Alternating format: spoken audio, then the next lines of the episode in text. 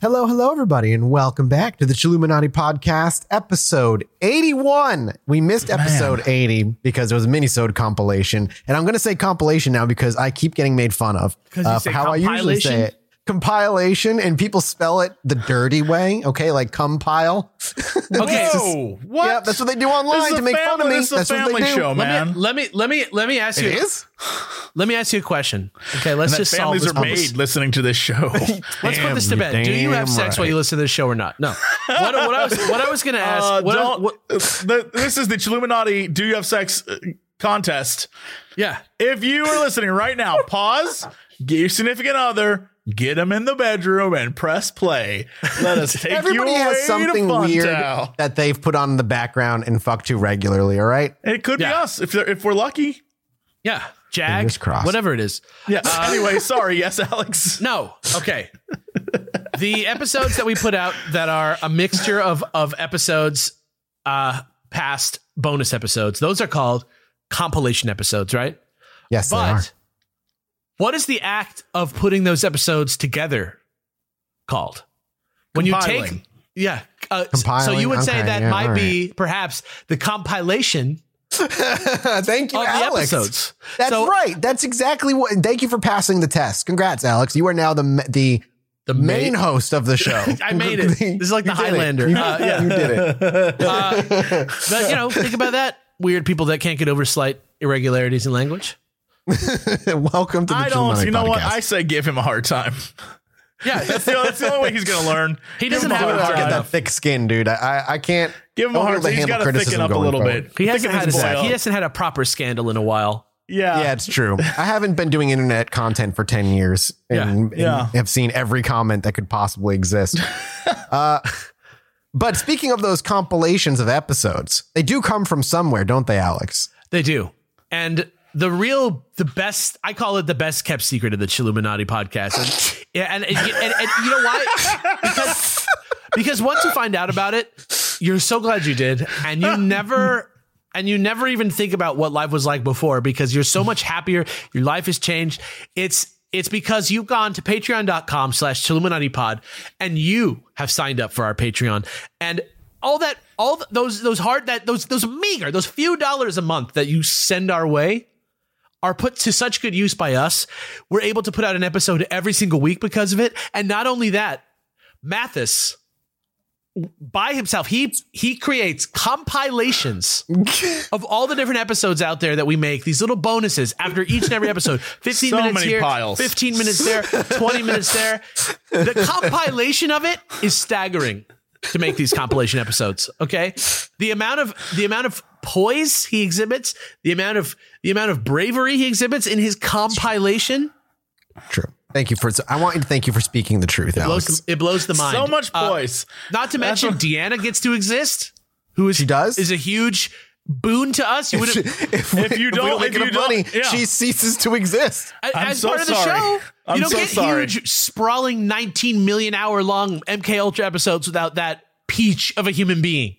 Okay, we will have to remove her. Yeah, and not to mention Mel with her. And she knows too much, so she can't be removed. Right, like, right. Yeah, no, I have to introduce myself to her as the new host. Like I have to kiss her ring. And Mel is around drawing insanely awesome pictures. I just would have liked if you said Mel's around. And Mel's around. And that's the show. No, she's drawing monthly art that is like, it looks like something that would be like on a graphic novel cover. Like it's really some wild, stylish, awesome shit. Like I always tell you, go check it out. Patreon.com/Chilluminati pod. I love it. You love it. It keeps us afloat here. Let's talk about MKUltra for 1.5 hours. All right. Sounds good. You could go for another 5 minutes if you really want to hit that 10 minute filler. I would, but we won't. Yeah. All right. It's time. Yeah. It's MKUltra part 2 time. I hope you're all excited. This is going to lead. Well, we got a bit of a timeline here to cover. This episode may end up being a lot longer than the last episode. We will see. But if you'll remember, in the last episode, we covered a couple decades worth of groundwork. The seeds that would eventually lead to the MK projects here in the U.S., the torture that was carried out at Unit 731 by Japan upon the Chinese, the subsequent fall of Japan in World War II, and the U.S. taking those who worked at Unit 731 and redistributing them throughout Asia for continued human experimentation. Following the fall of Germany, Operation Paperclip we covered, which granted immunity to those to what was supposed to be a very limited scope of Nazi scientists that ended up being broadened to taking over 1,000. Turned into every Nazi scientist, every Nazi that's ever done science, you're good. Basically was like, given all right, given the okay. Paid off. Yeah, it did. And the eventual use of those ill-gotten gains from said scientists of concentration camps, and the U.S. proceeded to use them for themselves, because better in the hands of us than those of the Soviets was the mindset. But it wouldn't be until 1950 where we would see the government truly try their hand at subterfuge from the ground up. The first was MK Naomi. And as I said at the end of the first episode, this name was rumored to be named after the secretary of the project's creator. It's just like Mario, Super Mario Brothers. Same deal. Right. Exact same deal. They named him after the landlord. Right. Oh, yeah. Same thing. Yep. Absolutely. Yeah. This first project was something of a collaboration, actually. It was a joint effort between Camp Dietrich and the somewhat newly formed CIA, which was just the kind of the rebranded OSS, which was the Secret Service prior, and Britain. And if you're wondering what MK is all about, that's just a prefix that they ended up to indicate to those who created it that it's run by the Technical Services staff, sorry. And they mostly made espionage tools. So anything was MK meant Technical Services staff was doing something espionage-y with it. The goal of MK Naomi was actually pretty straightforward, especially during Cold War era times. So I'm just going to quote the investigator who dug up the info on this.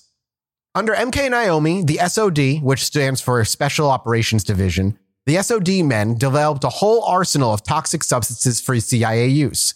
If agency operators needed to kill someone in a few seconds with, say, a suicide pill, SOD provided super deadly shellfish toxin, more useful for assassination. CIA and SOD men decided was botulinum, with an incubation period of 8 to 12. Botulinum. Yeah, botulinum. Botulism just in general. Yeah, sure. But when you do it to a lot of people, you're botulinum. The Botuliminati podcast, right? Botuliminati. Yeah, the Botuliminati. Fair enough. Botulinum. With an incubation period of 8 to 12 hours, it allowed the killer to separate himself from the deed. When CIA operators merely wanted to be rid of somebody temporarily, SOD stockpiled for them about a dozen diseases and toxins of various strengths. So basically, it was just the suicide pill, kill him super quick, botulism, it'll kill him in 8 to 12 hours, gives whoever an opportunity to bounce, and then other things that made people feel sick or knock them out temporarily. This is such a sociopathic approach to war. Oh, man, it just gets worse. Depraved. You know what? Honestly, just a trigger warning from here on out for the rest of the episode. If you think that's bad, it's going to get exponentially worse. So just hang tight. If things start getting bad, don't worry. Step away. Pause. Come back. Podcasts. We can be here when you're ready. For MK Naomi, though, the CIA was mostly just an observing party. Most of the work being done by and conducted for this was being done by the British military. They did, however, conduct something of a test run of the Pentagon's preparedness for a biological strike. 6 members of the SOD were sent to the Pentagon on a covert mission. They were expertly They were expertly disguised as air quality monitors and subsequently were simply let in. They then proceeded to move about the Pentagon, quietly spraying mock bacteria into the air ducts. After they've moved from room to room, air duct to air duct, spraying their weird fake bacteria, they ran the numbers and came out the other end with the conclusion that, had the attack been a real one, a minimum of half of the people working within the Pentagon would have been killed. Huh. What the fuck? So they did a black ops, undercover fake terrorist attack on the Pentagon without telling anyone? On the Pentagon. Yeah. Dude, can you fucking, what balls? Who carried that out? This was all MK. This was all MK Naomi. This was the CIA doing this. Oh my God. SOD and CIA working together. Who are those people? What do you mean? Who like walked into that building? Like what were they like I don't soldiers? Have we don't have the names. Those people are a star somewhere. I don't think we'll ever know who exactly that was. Yeah. No names. Damn. You think that's insane? Okay, so small ideas, Alex, end up giving way to much loftier goals. And the next thing on their docket was something by the name of Operation Sea Spray. You get a quick guess as to what you think Operation Sea Spray was just by going through it by its title. Unless you already know what it is, then don't say anything. Inventing the jet ski. Sick guess. I mean, Jesse, come on. What do I got? Sea Spray? Yeah, Sea Spray.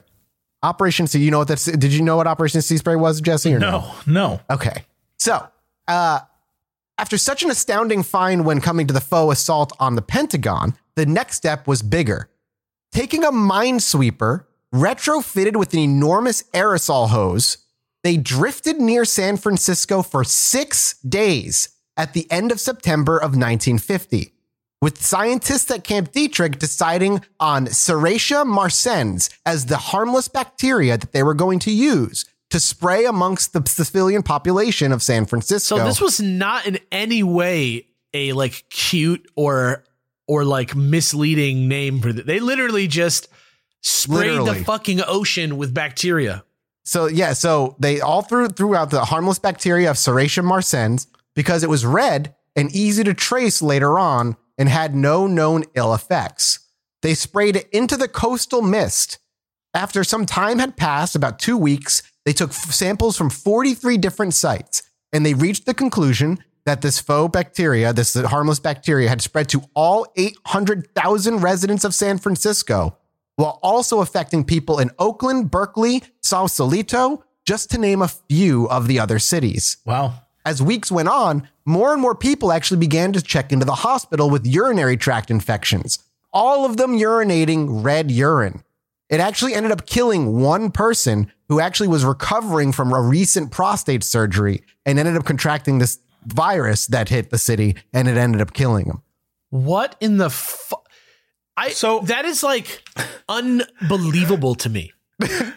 I have to buckaroo. Like, if we're going to talk about, you know, toxins and spores and germs, we have to rewind back to botulism real quick, just to sure, absolutely. I need to really stress this. It really is a botulinum. We are really blurring through a lot of things just so we don't spend like 9 hours. Yeah. So like, I don't know if people understand how crazy smart botulism as a way to kill a person is, because botulism in general, like the botulinum or whatever it's called is in everything.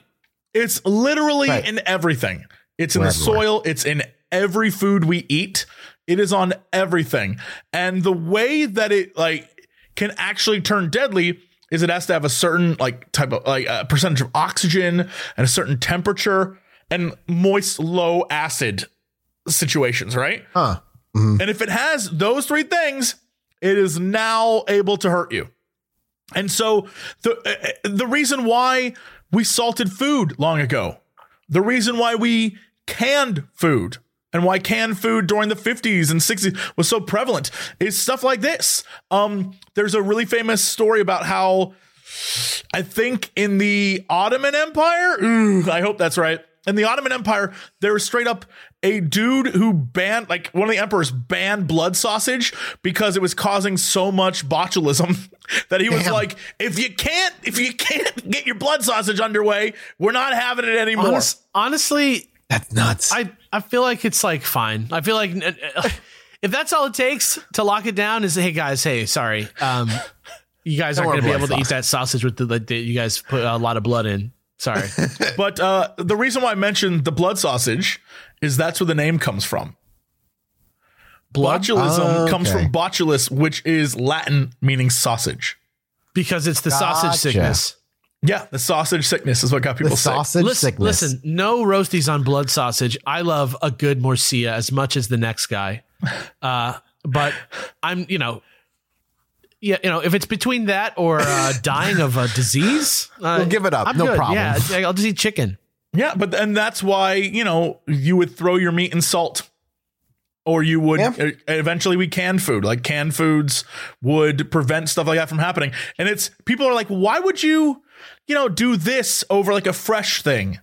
There's your answer. Sometimes fresh will kill your ass. Botulism, bro. Welcome to you guys have no idea how bad it used to be. There's no way to understand how much closer to death humans were at every moment 100 years ago than now. It's true. And not just because we were also in a pandemic then. You know what I mean? Like, also true. Yeah, it has nothing to do with the pandemic. The pandemic, that's like easy gloves of what nature's trying to do to us every fucking day. You guys have no fucking idea. Unless you're a fucking scientist or doctor, which apparently at least a couple of you are. So cheers to you guys. Yeah, well, I just doesn't help that the government also trying to accidentally kill us with their tests. You know? And that's what I just want to like really stress that botulism is like, first off, sinister, because once you, it takes hours to kill you, but it's also something that if a doctor saw it, they'd be like, they must have eaten the wrong thing. And there's no way they'd ever be able to find out. There simply isn't. Yep. It just happens. Luckily, it wasn't botulism they sprayed San Francisco with. So. Oh, no. Yeah, exactly. I mean, exactly, though, right? Like, but, that, but that's, doesn't that scare the shit out of you? Like, how easy it is to just be like, sure, okay, city dead. It almost like affirms my like faith in humanity a little bit, just that like. We're not constantly being victimized by botulism and like insane, untraceable, mass murdering viruses. Let's test that a little bit as we continue on here. So with these interesting sets of numbers in hand and having really only been a passing observer in MK Naomi, the CIA was itching to get to work on something of their own finally. They really were. Dude, we want to do something as fucked up as this immediately. This all has happened. The past, everything that we've gone through in the beginning has only been about 7 months worth of time since MK Naomi.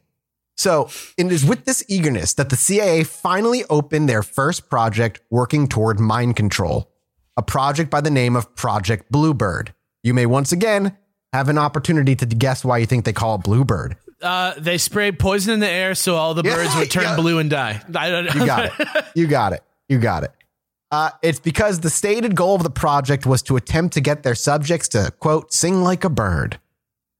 What we know about the early days of the project is actually very little. Who wrote that fucking name? Popeye? I better get these guys to sing like a bird, I tell ya. Okay. Is that Popeye? It doesn't even sound like Popeye. It's Popeye with botulism. All right. Project Bluebird really wouldn't become its final form for about 6 months after it was officially founded. But what we do know is that their goal was to have their experiments be the following: broad and comprehensive, involving both domestic and overseas activity. The best subjects for the program were prisoners, which more specifically included, quote, defectors, refugees, and POWs. And lastly, experiments would be aimed at, quote, investigating the possibility of control of an individual by application of special interrogation techniques. As I said, it would be about 6 months before things expanded after the officers asked to actually establish four training teams that they would then use to conduct experiments and develop techniques to determine the possibilities and practicality of the use of special interrogation on willing and unwilling subjects for operational purposes. Essentially, they built teams. So the final form of this particular program was anywhere between 4 and 6 teams of people that they would then send throughout the world to work on these things. So to be clear, this is not them investigating ways to torture people into giving information. This is specifically them trying to come up with some sort of way to like a truth serum, like just to. Yes, to the second one by way of the first. I mean, torture. I'm sure a bunch of people went through some horseshit. We're going to go into it. We've got to go into it. But just to be clear, they're not trying to come up with a new way to rip off your fingernails. They're trying to put a chemical in your body that makes you just tell the truth. They're trying to get you to be coercive, correct, by torture in that particular very strict definition of like physical, like breaking of bones and stuff. Yeah. So again, I'm just going to kind of quote what the goal was here. Conduct experiments and develop techniques to determine the possibilities and practicability of the positive use of special interrogation on willing and unwilling subjects for operational purposes. Positive use of SI, special interrogation, would be for the purpose of operational control of individuals to perform specific tasks under post-hypnotic suggestion. This field, if is found that the application of SI is possible and practical, offers unlimited possibilities to operational officers. So on top of drawing and everything out, they're looking at like code word trigger a sleeping agent type shit on top of that. It's like, I thought it was like imaginary. You know what I mean? No, it's not. Like, it's all the things that happen in comic books happen in real life. That's what I mean. Like, it's so weird that like that's how they manifest. Like, obviously, these things are like some of the worst things that our government has ever done. Right? Like, our government has done some bad stuff, and this is like some of their worst atrocities, and it shows up in our culture as like, do you expect me to talk? You know. I know. Bond. Take my poison. Like, it's so fucking surreal to me. You know what I mean? Yeah. So you might be wondering then who is the person who took over Bluebird and made it this way? The Joker from Batman. Correct. Also known as somebody else entirely. October 1950, a new CIA director walked into Bluebird and took it over. General Walter Bedell Smith. One of his first decisions was to hire Ambition's former OSS spy master, Allen Dulles. You may vaguely remember that name from the first episode. He worked for 6 weeks as a consultant before officially joining the agency on January 2nd in 1951, and Allen Dulles' title was Deputy Director for Plans, and his job was to oversee the CIA's covert operations. Throughout his entire career, Allen Dulles energetically pursued any possible avenue for mind control, as he saw it as an indispensable part of the secret war against communism. In a way, Dulles was obsessed with mind control in all of its facets. What year was this? 1950 into 1951. So literally what we're talking about is people seeing supervillains in comic books. Yes. Being like, yeah, this is still comic book era time. Being like, yes, this, and then figuring out how to do it for real, like mind control. And no Batman ever showed up to save the day. Okay. And is this Matt Damon that we're talking about? Is this Matt Damon from the movie, right? Yeah. What movie? I think it is called The Good Shepherd. Never seen it. It's like about a guy who I believe it's this guy, Dulles, right? Maybe. Yeah. I've never heard of it. I think so. It's possible. And it's like a 3-hour movie. It's got like, John Turturro takes, LSD and jumps out a window in it. Oh, we'll get to that. Yeah, that actually happened. That's like the most famous thing. That's like the thing everybody knows, I think, out of this, this story. I'm going to tell you for sure if this was him. Give me the factuals. Matt Damon played Edward Wilson in The Good Shepherd. Okay, yeah. So he was like even higher up than that. All right.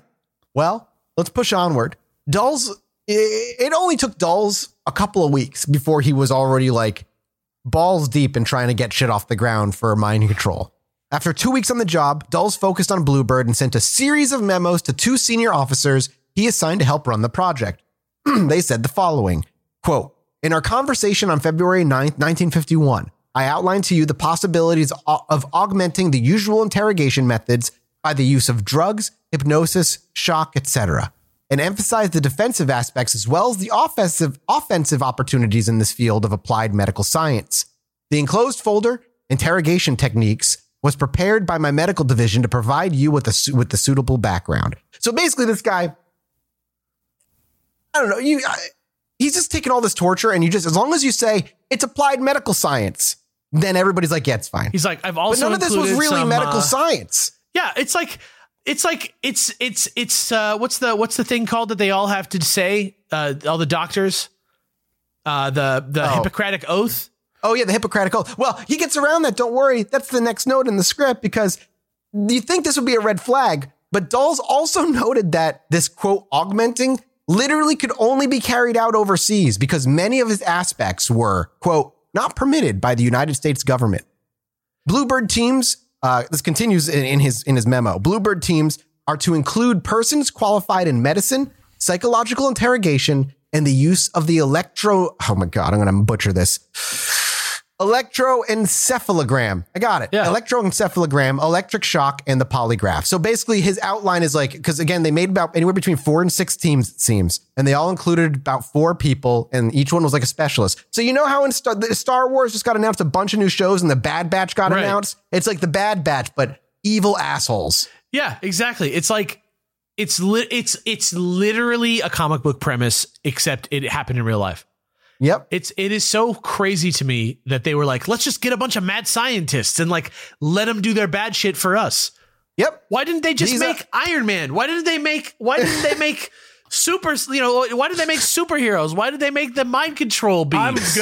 I'm going to say they tried. I'm going to say they definitely tried to make an Iron Man at least some point in the last 50 years. Yeah. But not for good. Not for good. Yeah. Oh no. I guarantee they had men in suits somewhere on an Air Force base. They're like, all right, can we get this metal to fly? Strap rockets to their legs. I guarantee that someone tried.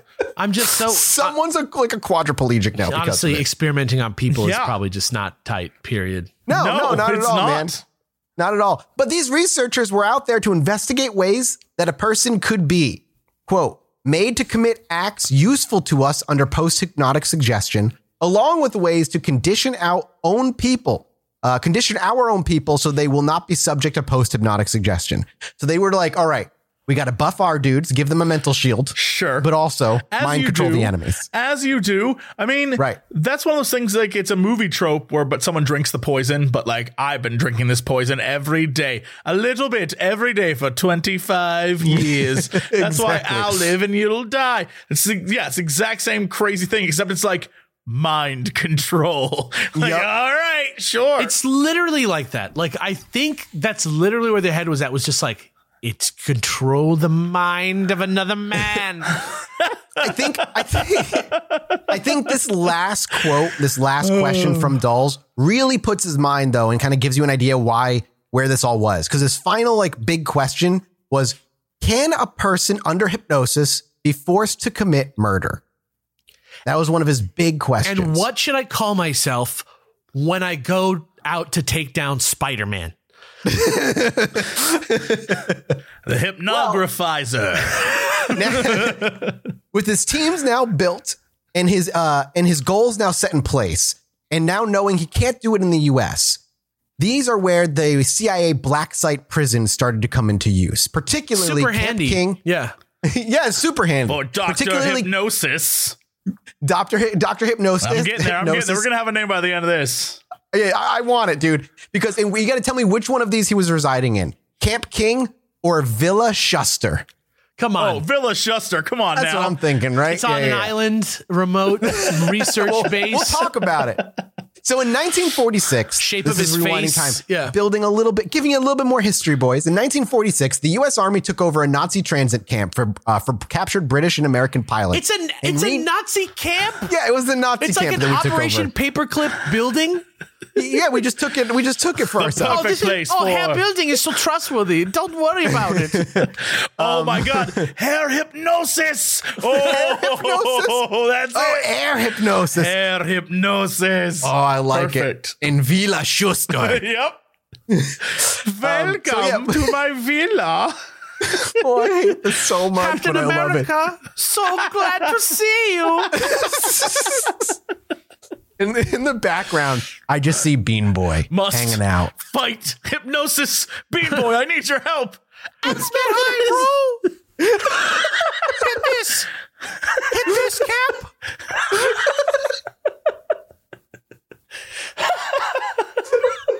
Use your shield as the nail. Hit this dab, bro. Vibranium can take any amount of heat.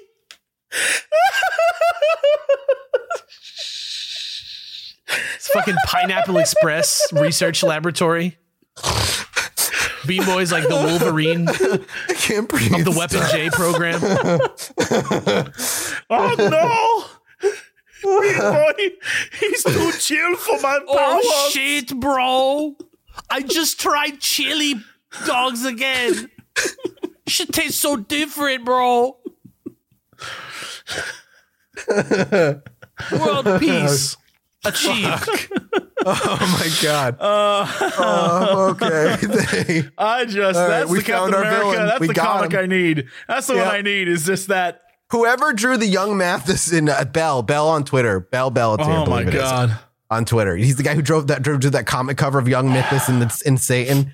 You gotta give us air hair or whatever his name was. Somebody hypnosis versus air hypnosis versus Captain America versus the amazing Boston Baked Bean Boy. As he saves Captain America. Somebody Photoshop a little realistic Boston Baked Bean Boy into the scene from Pineapple Express with Bill Hader in the weed bunker. All right, we got to focus. 1946, the U.S. Army took over a Nazi transit camp for captured British and American pilots and renamed it Camp King. Since it was already configured with prison cells and interrogation rooms, it became a place where handy recalcitrant ex-Nazis and other prisoners recalcitrant ex-Nazis. Yeah, man. That's where they were sent for, quote, special interrogations. Officially, it was said to house the 7,707th European Command Intelligence Center. Camp King was home base for the this is gonna be another Nazis.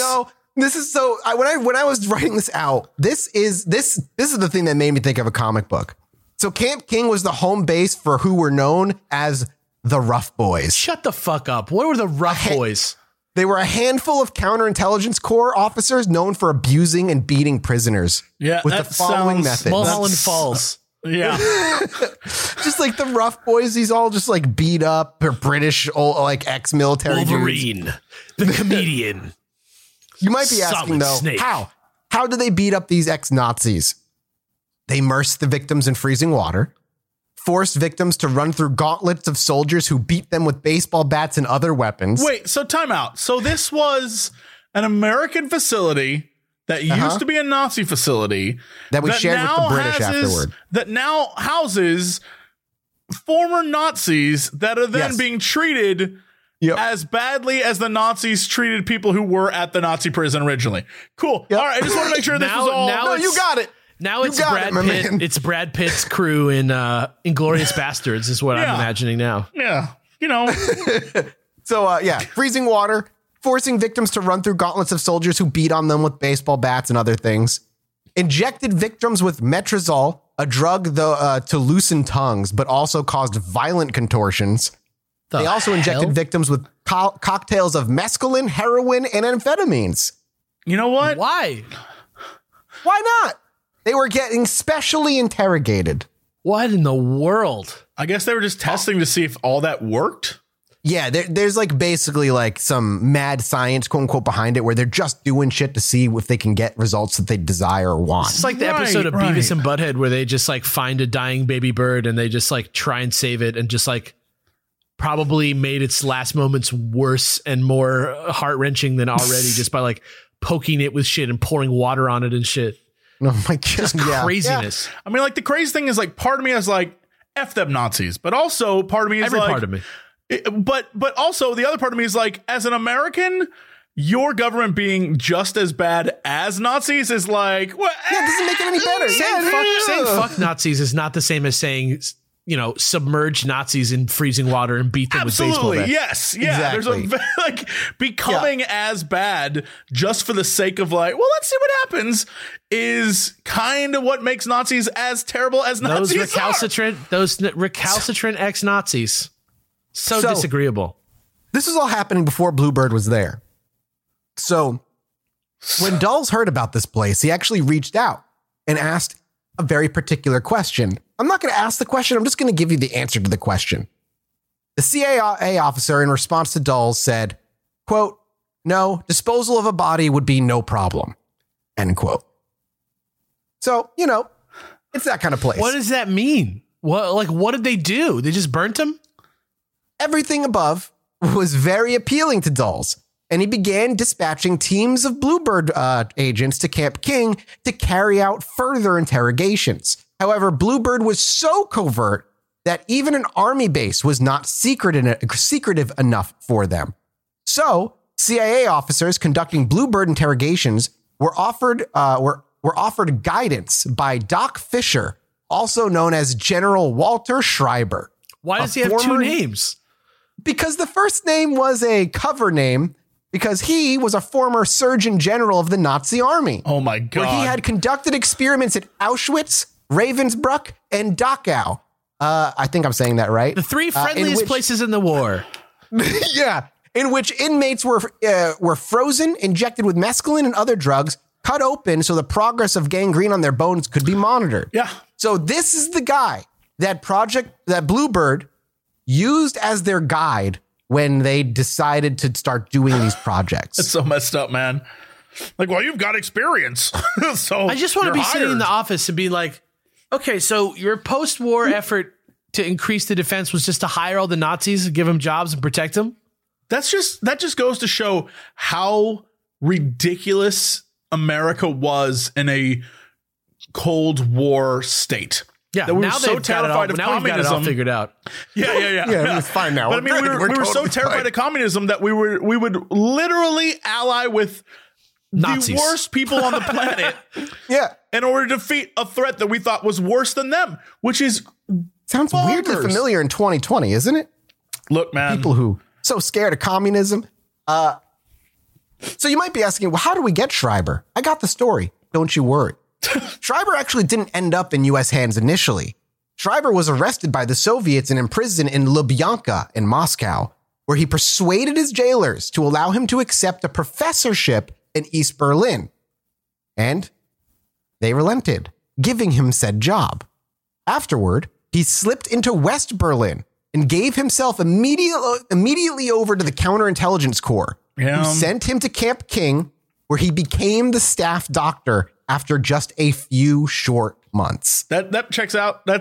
Most people that were captured by the Russians, when they saw the Soviet Union, they were like, nah. They were like, yo, this sucks. At least I can get a burger in America. Let's go.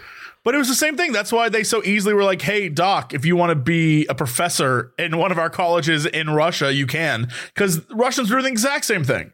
And they're like, those dirty Nazis are poisoning our men. And you want to do that against the bad guys. Let's do it, son.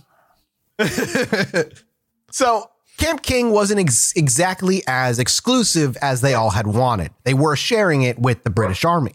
The CIA then opened its own secret prison a few miles from Camp King in Kronberg in a 1906 villa known as Villa Schuster, for the Jewish family that built and owned it, but was forced to sell it under the Nazi regime, and also house Waldorf for the lane that led to it. It became the CIA torture house. So I'm sure that Jewish family was so honored. That's just what I was thinking when I was reading this. I was like, so the Jewish family was like taken and forced to give it to Nazi. You got it back. And instead of giving it back to the family, you just turned it into a torture house instead. But you named it after the family. Maybe the family was dead. Maybe they died in the Holocaust. I don't know. I don't care where they are. You don't name it. I feel like that's just not what you do. Yeah. Anyway, prisoners that came through Villa Schuster were considered, quote, especially expendable, which really only meant that if they ended up, which really only meant if they disappeared, no one would come looking, and they were deemed to be holding the most valuable secrets. So if nobody was coming looking, that must mean they must be a high-end spy. I would love to know what they consider to be the most valuable secrets. When everyone who had secrets, they were like, hey, you're a part of the team now. Like, I don't know what the fuck they want. If it's a secret, how do you know they know it? Because, I mean, I imagine under the context in which they were arrested, they know that they're at the very least part of the enemy government or they're part of the army. But again, who knows what and like how much they know? There's no way to know. But it didn't stop them. Camp King, Villa Schuster, and other black sites across Europe set a precedent for the CIA.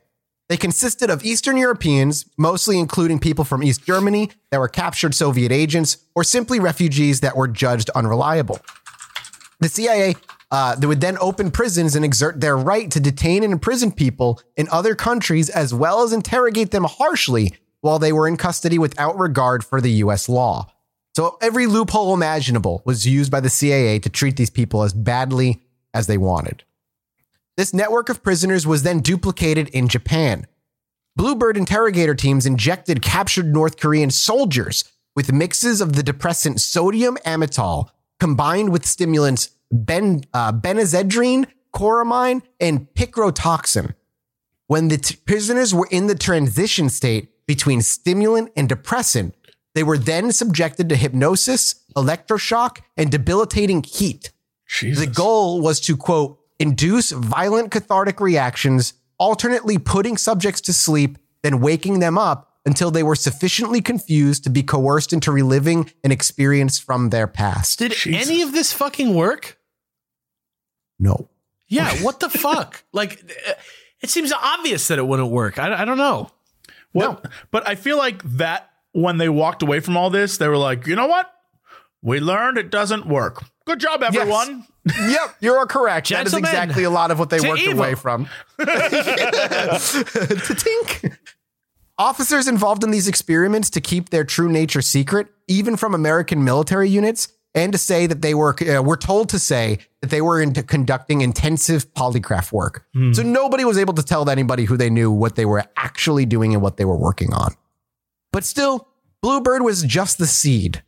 The next project, and the one that's we're going to be talking about for the rest of the episode, leading all the way up to what would lead into MKUltra, started in 1951, would be Project Artichoke. Sidney Gottlieb, again, a name you might recognize from episode 1, began to work at the CIA on July 13th, 1951.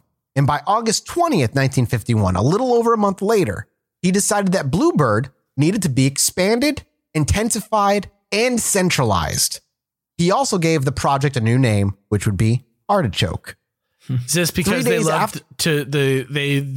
were studying the art of choking people? I love it. Yeah, sounds right. It's honestly, I'm with you on that one. 3 days after Artichoke launched, Allen Dulles was promoted to Deputy Director of Central Intelligence, assuring protection and support for the secret mind control project. Nice, dude. So Allen. Yeah, like, it's just the evil dude just getting promotion, be like, good work, the rich son. Get richer. Yep. The first directives that ended up being sent over to Project Artichoke teams contained recommendations of the following.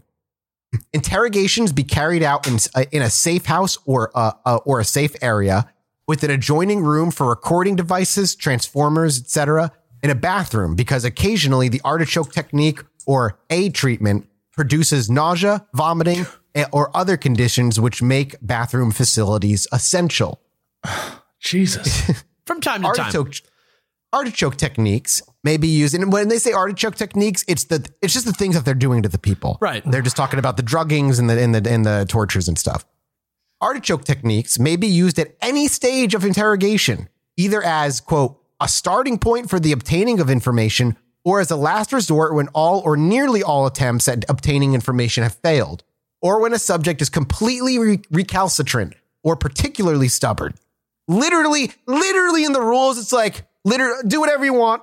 Fuck it. It doesn't matter. All right, cool. Good luck. Continuing, our principal goal remains the same as it was in the beginning. The investigation of drug effects on ego control and volitional activities. As an example, can willfully suppressed information be elicited through drugs affecting higher nervous systems? If so, which agents are better for this purpose and which? So it's like, can we give someone a drug to make them feel better or worse? It's like alchemy, but torture. Information. Yes, correct. Drugs are already on hand and new ones are being produced that can destroy integrity and make indiscreet the most dependable individual. End quote. Ooh. Most of what the CIA called artichoke work qualified as medical torture. Examples include dosing unwilling patients with potent drugs, Jesus. Subjecting them to extremes of temperature and sound, and strapping them in electric shock machines. A CIA memo written soon after Artichoke launch hinted at the full extent of the experiments. So we only know this through, again, a lot of the information is memos we're able to get, and like who were willing to come forward about exactly what was happening here. So there is evidence that all this stuff was real and actually was happening. And most of the evidence is straight memos. So the next memo was this, quote, specific research should be undertaken to develop new chemicals or drugs or to improve known elements for use in artichoke work. An exhaustive study should be made of various gases and aerosols, gas guns, jets, or sprays, both concealed and open, should be studied. In addition, the problem of permanent brain injury and amnesia following lack of oxygen or exposure to other gases should be studied. The effects of high and low pressure on individuals should be examined. A considerable amount of research could profitably be expended in the field of sound. This research would include the effects on human beings of various types of vibrations, monotonous sounds, concussions, ultra-high frequency, ultrasonics, the effect of constantly repeated words, sounds, continuous suggestion, non-rhythmic sounds, whispering, etc. How many people knew about this? Good question, but I do wonder if sonic warfare stuff came from this. There's stuff happening now that probably came have you guys... Is it gang stalking? You're going to talk of gang stalking? I'll bring this up in one of our Patreon shows. I'll have to do is it the Cuba a quick sound? Search. Yes. Yes. Recently, yes. The stuff that 2 weeks ago they reported that it's crazy. It's probably patreon.com/Chilluminati pod if you want to hear us talk about that story right after this episode. I did a lot of sound stuff. Imagine being drugged, put in a freezing room, and then blasted with sound for hours on end. That's what I do to myself when I get home from work. But continuing the memo, bacteria, plant cultures, fungi, poisons of various types are capable of producing illnesses, which in turn would produce high fevers, delirium, etc. The removal of certain food elements, such as sugar, starch, calcium, vitamins, proteins, etc., from food of an individual over a certain period of time will produce psychological and physical reactions in an individual. Food will kill them faster. Correct. A study should be made to determine whether or not the removal of certain food elements from the diet of prisoners over a given period of time will materially condition them for artichoke work. Whether an individual will reveal information as a result of electroshock or while in an electroshock coma has not yet been demonstrated. Whether electroshock can produce controlled amnesia does not appear to be established. If an electronically induced sleep could be obtained and that sleep is used as a means for gaining hypnotic control of an individual, this apparatus might be of extreme value to the artichoke work. The agency under no circumstances would consider lobotomy and brain surgery as an operative measure. However, it is felt that the subject could be examined. Special research. What the fuck does that mean? They basically said we would never ever fucking do that. Kombucha, but we might do it. Yeah, exactly. We don't think it'll matter, but hey, if you hear about somebody's brain being sliced open, don't. We told you it might happen. We're gonna do it. We've done it already. Special research should be conducted to determine the effect of long and continuous exposure of individuals to infrared and ultraviolet light. There are a great many psychological techniques that could be used in a connection with the artichoke work, including moving or vibrating rooms, distorted rooms, the deliberate creation of an anxiety condition, the creation of panic, fear, or the exploitation of established phobias, the effect of heat and cold, the effect of dampness, dryness, or saturated of dry air, the general problem of disorientation, and completely soundproof areas. It would be great. It would be a great advantage if a small, effective hypnospray, a device, could be designed along the lines of a fountain pen. This, of course, would necessarily have to include some effective chemical or drug that could be used in this connection. What the fuck is this based on? This would be a very valuable weapon. Is it just a fucking dude in his bathtub? It would be sick if there was a pen that could control your mind, bro.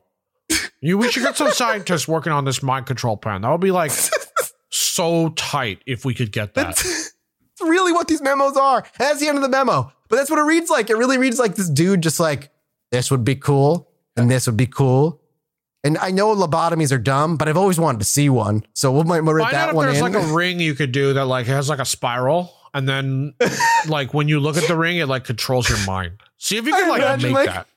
A CIA operative testing it out on interrogating an ex-Nazi officer where he reaches into his bag and he just flips on the glasses that have two spirals on the eyes. Dude, imagine if that worked. Could we make that?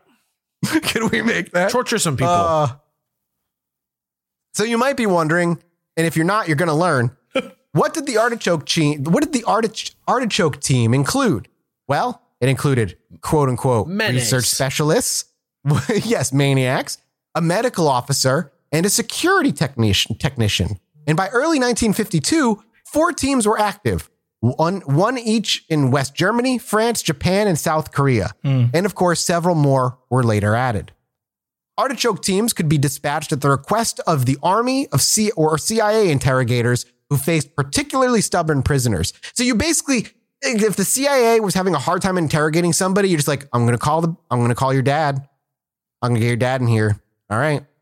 We're calling Artichoke. And you just get Artichoke on the phone and they send over 4 people who were there to just torture the shit out of the guy until they got what they wanted. Like, that's what they were. They were just mobile torture teams. But it wasn't even like targeted torture, like in the way that like a torturer guy comes and like does this thing to torture you.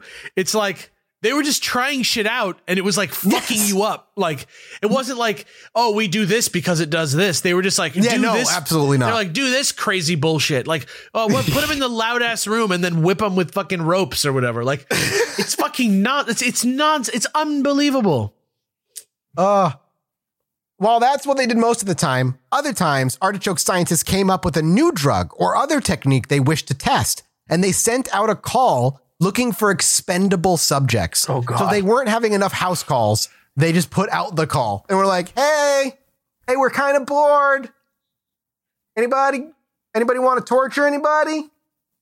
Jesus. The task of producing the drugs for Project Artichoke belonged to Camp Dietrich. So, by the way, we've got so many people who say they live near there or they drove by there or they knew somebody who worked at Camp Dietrich. Camp Dietrich?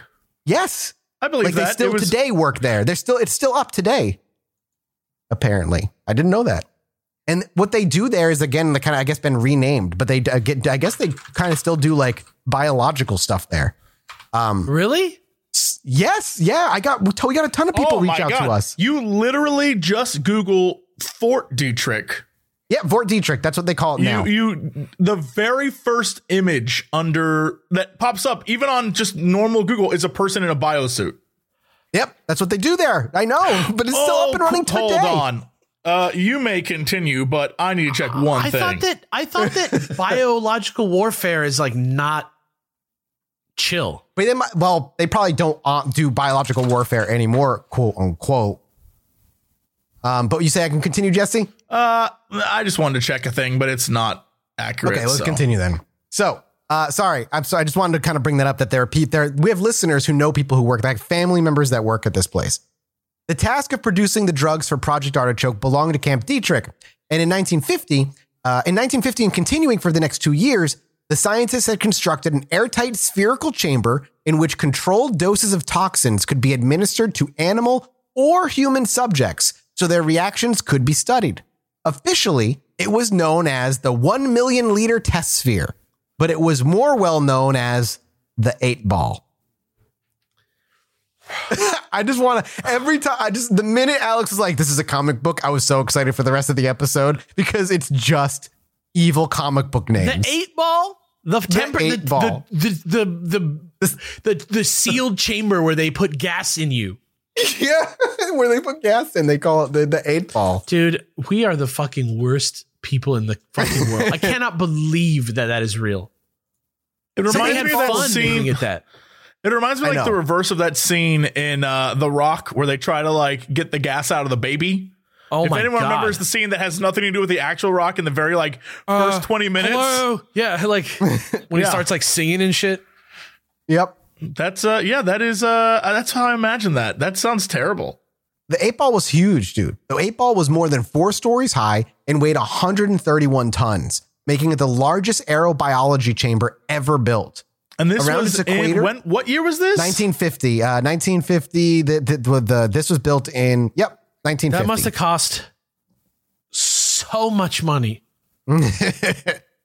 Around its equator were 5 airtight ports leading to the chambers into which toxins could be sprayed on subjects strapped inside. Humidity and temperature levels inside each chamber could be regulated, allowing scientists to test the potency of various toxins under differing conditions. But then things not broke apart, but evolved. Then we get to learn about Project Chatter.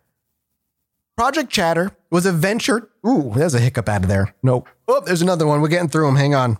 Can I just add that trying to find more information about this Fort Detrick. It was at one point in time called Fort Doom. So there you go.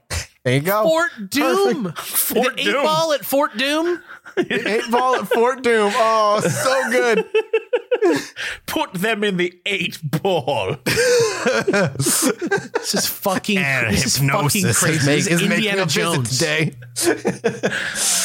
Air hypnosis has heard of the 8-Ball and wishes to inspect the new creation. Oh no, we gotta get out of here, Captain America. Jump on my shoulder, bean boy. Outcome, hang on, get not the, likely. Get the 8-Ball. And then freaking Bean Boy just fills the 8-Ball with weed smoke. Please, please, Captain America, let me go. Ask me again later, Doctor. Oh, my God. Project Chatter was a venture taken on by the Navy to see if one could weaken or even eliminate free will in another person. Ah, yes. The honorable, admirable pursuit of eliminating someone's free will.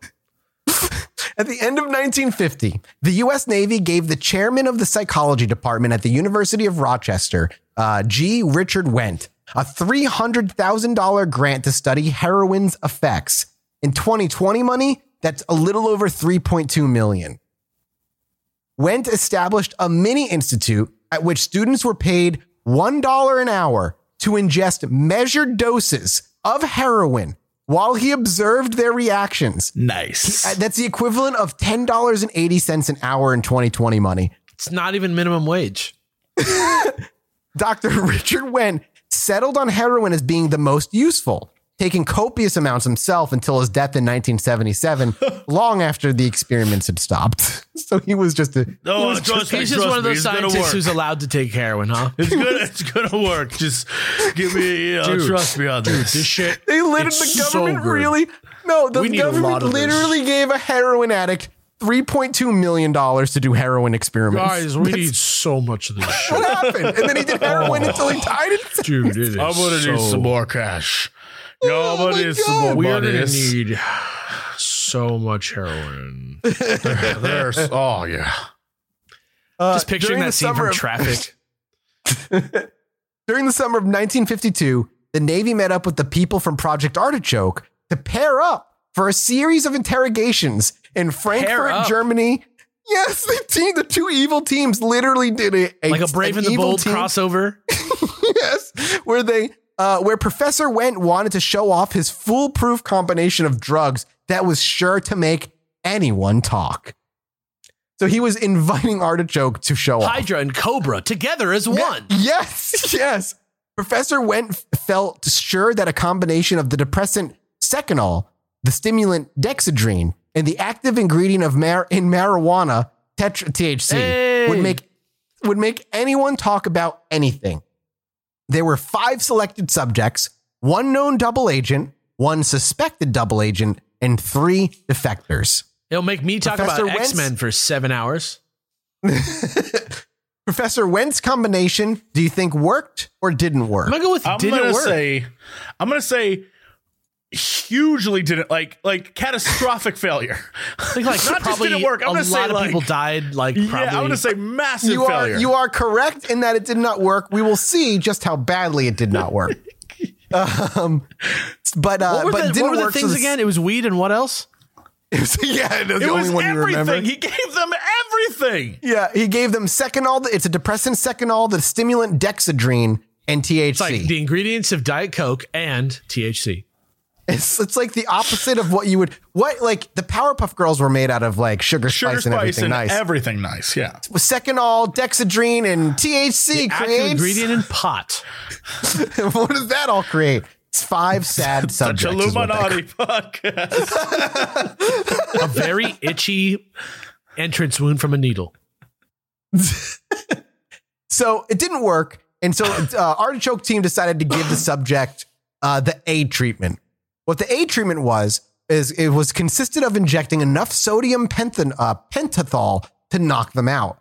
Then, after 20 minutes, bring the subject back to semi-consciousness with Benzedrine. Then, in a state between waking and sleeping that is clearly very comfortable for them, the consultant used the technique of regression to convince the subject that he was speaking with his wife, Eva, This is one of the people that they're trying to, out of the five people. Isn't that what like Scientologists do to like make you think you have past lives?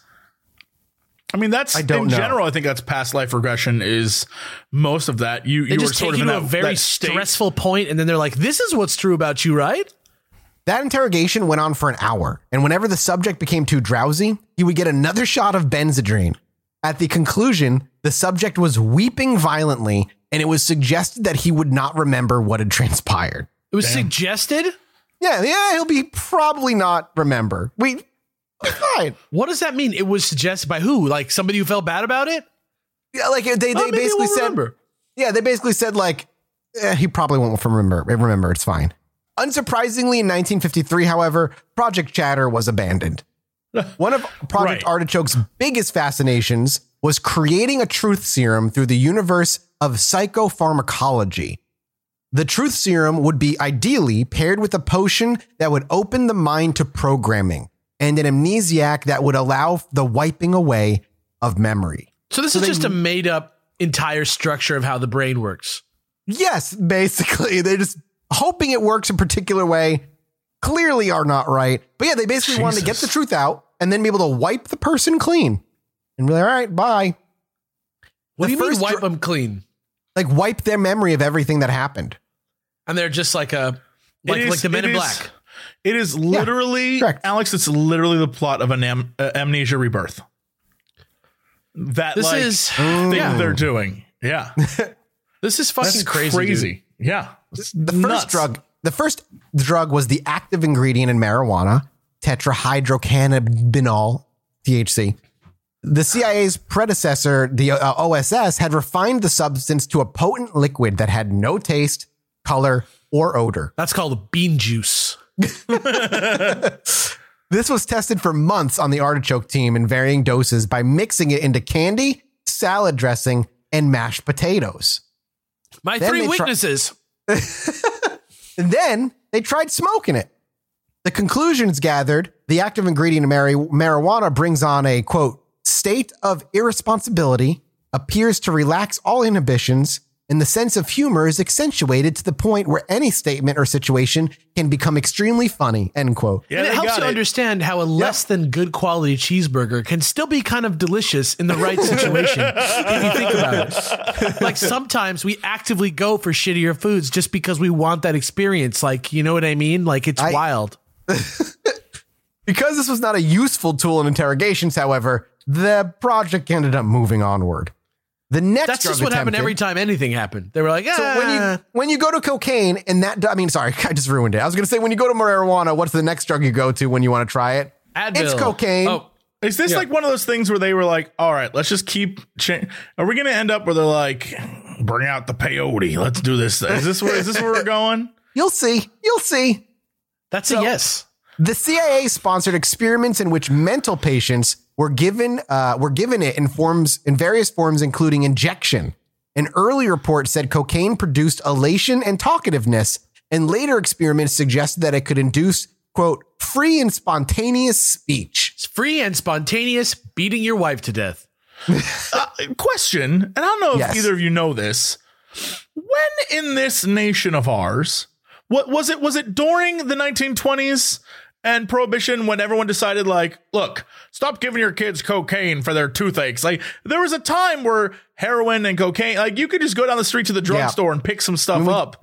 We talked about in the Black Widow episodes how easy it was to get that stuff. I mean, even in the 60s, there were pills that you could take were pretty much just uppers. Drilling holes in people's heads at one point. Shit is crazy stupid. I just would love to know when that moment was when people decided, like, what government program decided, hey, look, no drugs, all drugs is bad.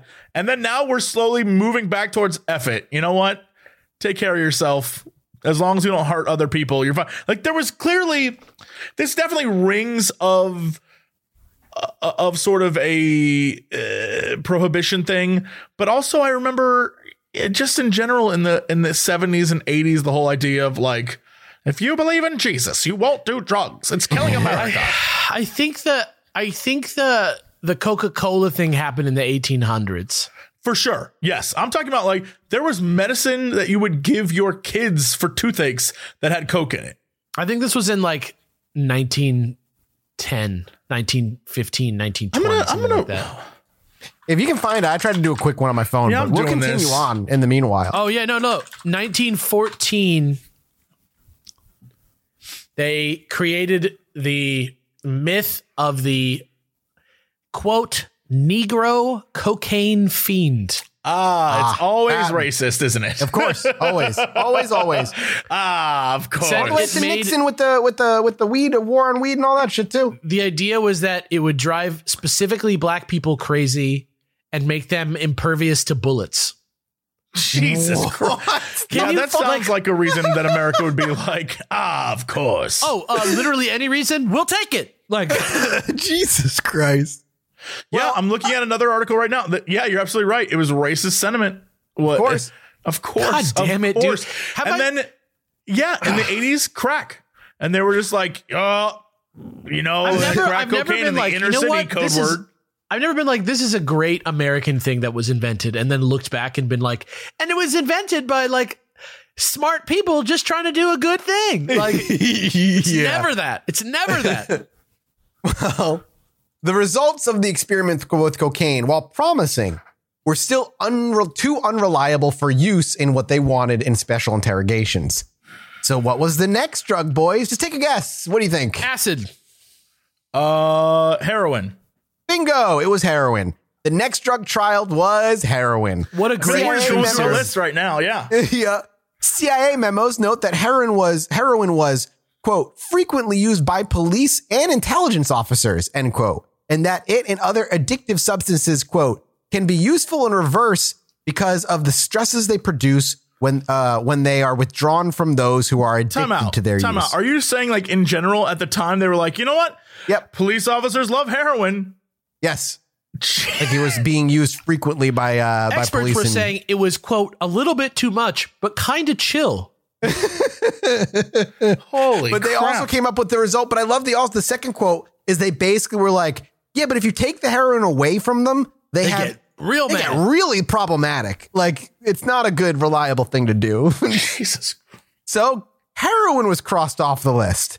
Next on the list, you've got this is the last one. You got two more. This one and one more. What was the next one? Acid. Shrooms. I don't know. I'll tell you. Ready? The next drug on the list was mescaline. Oh, mescaline! It's like like the original acid. Yeah. Exactly. The first psychoactive drug to be synthesized actually in a laboratory. The OG acid. Fun fact: scientists at Camp Dietrich questioned German scientists about their mescaline experiments that had been performed on prisoners at the Dachau concentration camp. The experiments yielded mixed results, but the Nazis were convinced that mescaline had untapped potential. Huh. Ultimately, though, mescaline was also crossed off the list of potential truth serums. You know how those Nazis be? They call them mixed results. I call them unforgivable war crimes. It's, it just depends on how you look at it, I guess. It's all matter of perspective to these guys. It's all matters. But it wouldn't be until this final drug, which we all know where we're going with this one. Gottlieb stumbled upon LSD as a possibility for the truth serum and started a series of experiments. First, like any good scientist, Gottlieb tried it on himself and finding his trip illuminating. Don't say it like that. Don't say it like I am a good scientist. That's how Incredible Hulks are made. Don't do that shit. Listen, man, already have like evil leagues of supervillains out there. We need a Hulk. Teaming up to do the teaming up to do team books. Legion of Doom. After taking his first bit of LSD and having his first trip, that first sweet taste, he found it incredibly illuminating. And so he accelerated the pace of his LSD experiments. His first subjects were volunteers in the CIA or scientists from the SOD at Camp Dietrich. Some agreed to be dosed at specific moments. Just people were like, hey. Yeah. They reached out like, hey, do you want to participate in this? The dude took it and he loved it. And he was like, oh, hell yeah, brother. It was fucking... Let's see what other people think. Some agreed to be dosed at specific moments in controlled environments, while others agreed to be surprised. So different reactions might be observed. Yes, they were agreed to be like LSD me, but don't tell me. People are like me when I go to a bar and I don't know what I want to drink, and I'm trying to flirt with the bartender. I'm like, you know what, surprise me, and they hate it, but like I'm just fine with it. Him. Yeah. And they're just roofing me. Is that what's happening? Oh my God! However, later on, this would evolve. Instead of asking for permission, the agency trainees were eventually just given LSD without ever giving them a heads up or without their agreement. You love to see it. Yeah, good times. On November 4th, 1952. Wait. Just to repeat that. They just decided, absolutely. F it, let's give it to randoms just because. They later said F it, and they were giving it to agency trainees without giving them any sort of a heads up. But how would they know?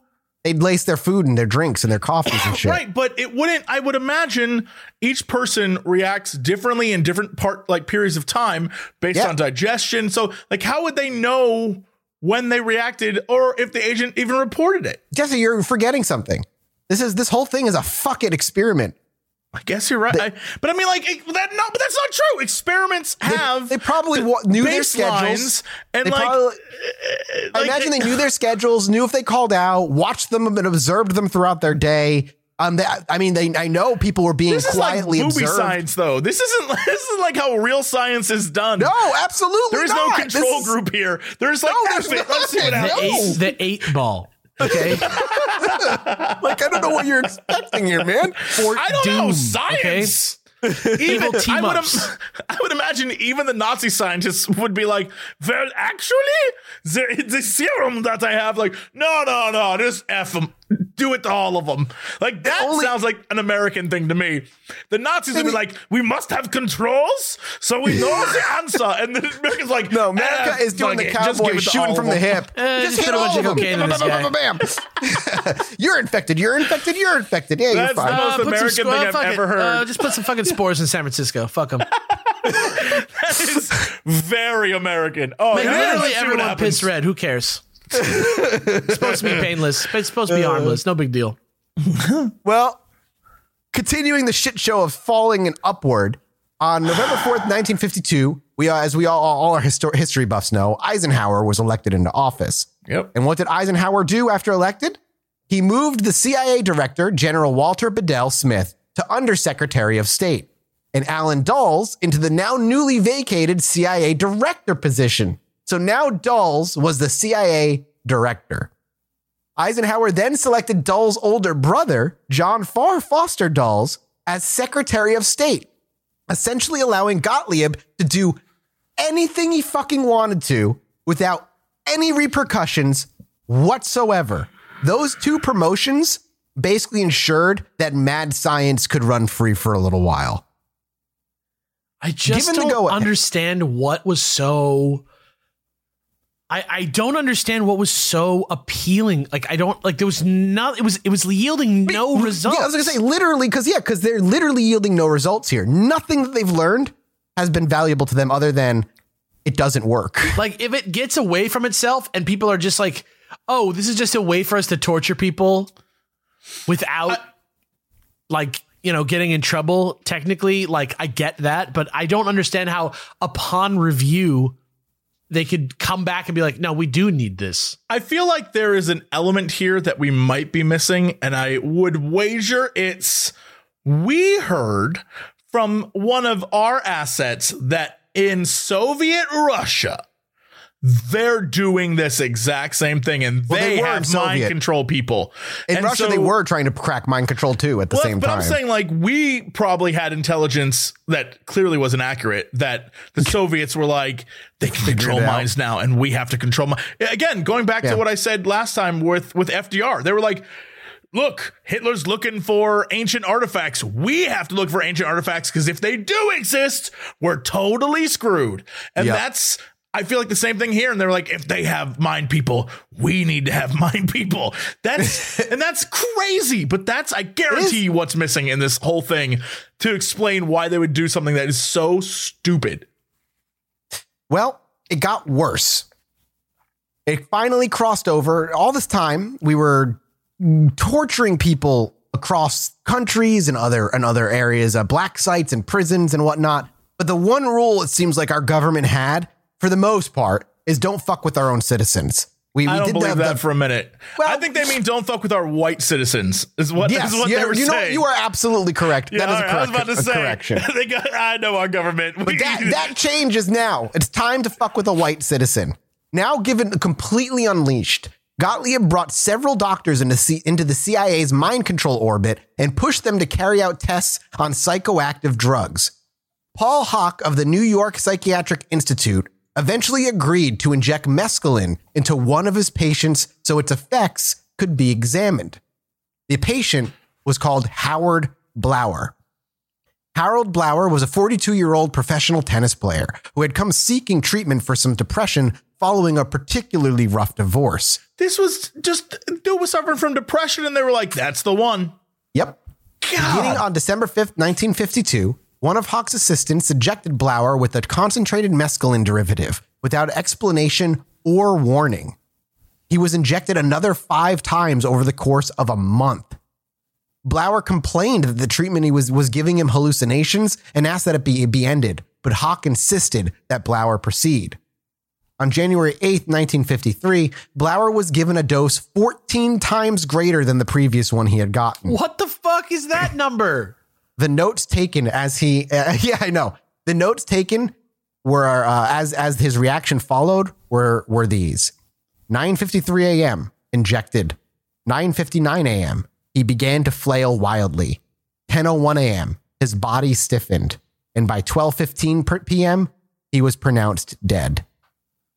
Yeah, I mean, 14 times anything of a drug is an overdose waiting to happen. Imagine taking 2 Advil and then imagine taking fucking 28 Advil. It's insane. Just a reminder, like looking at some that is on my desk right now. It's like, hey, if you have more than 6 in 24 hours, you will literally be in trouble. 28, you're dead. I guess. Good night. That's it. Well, Gottlieb's first 18 months of experiments gained no insight into how hallucinogenics could be used for mind control. That 1.5 years.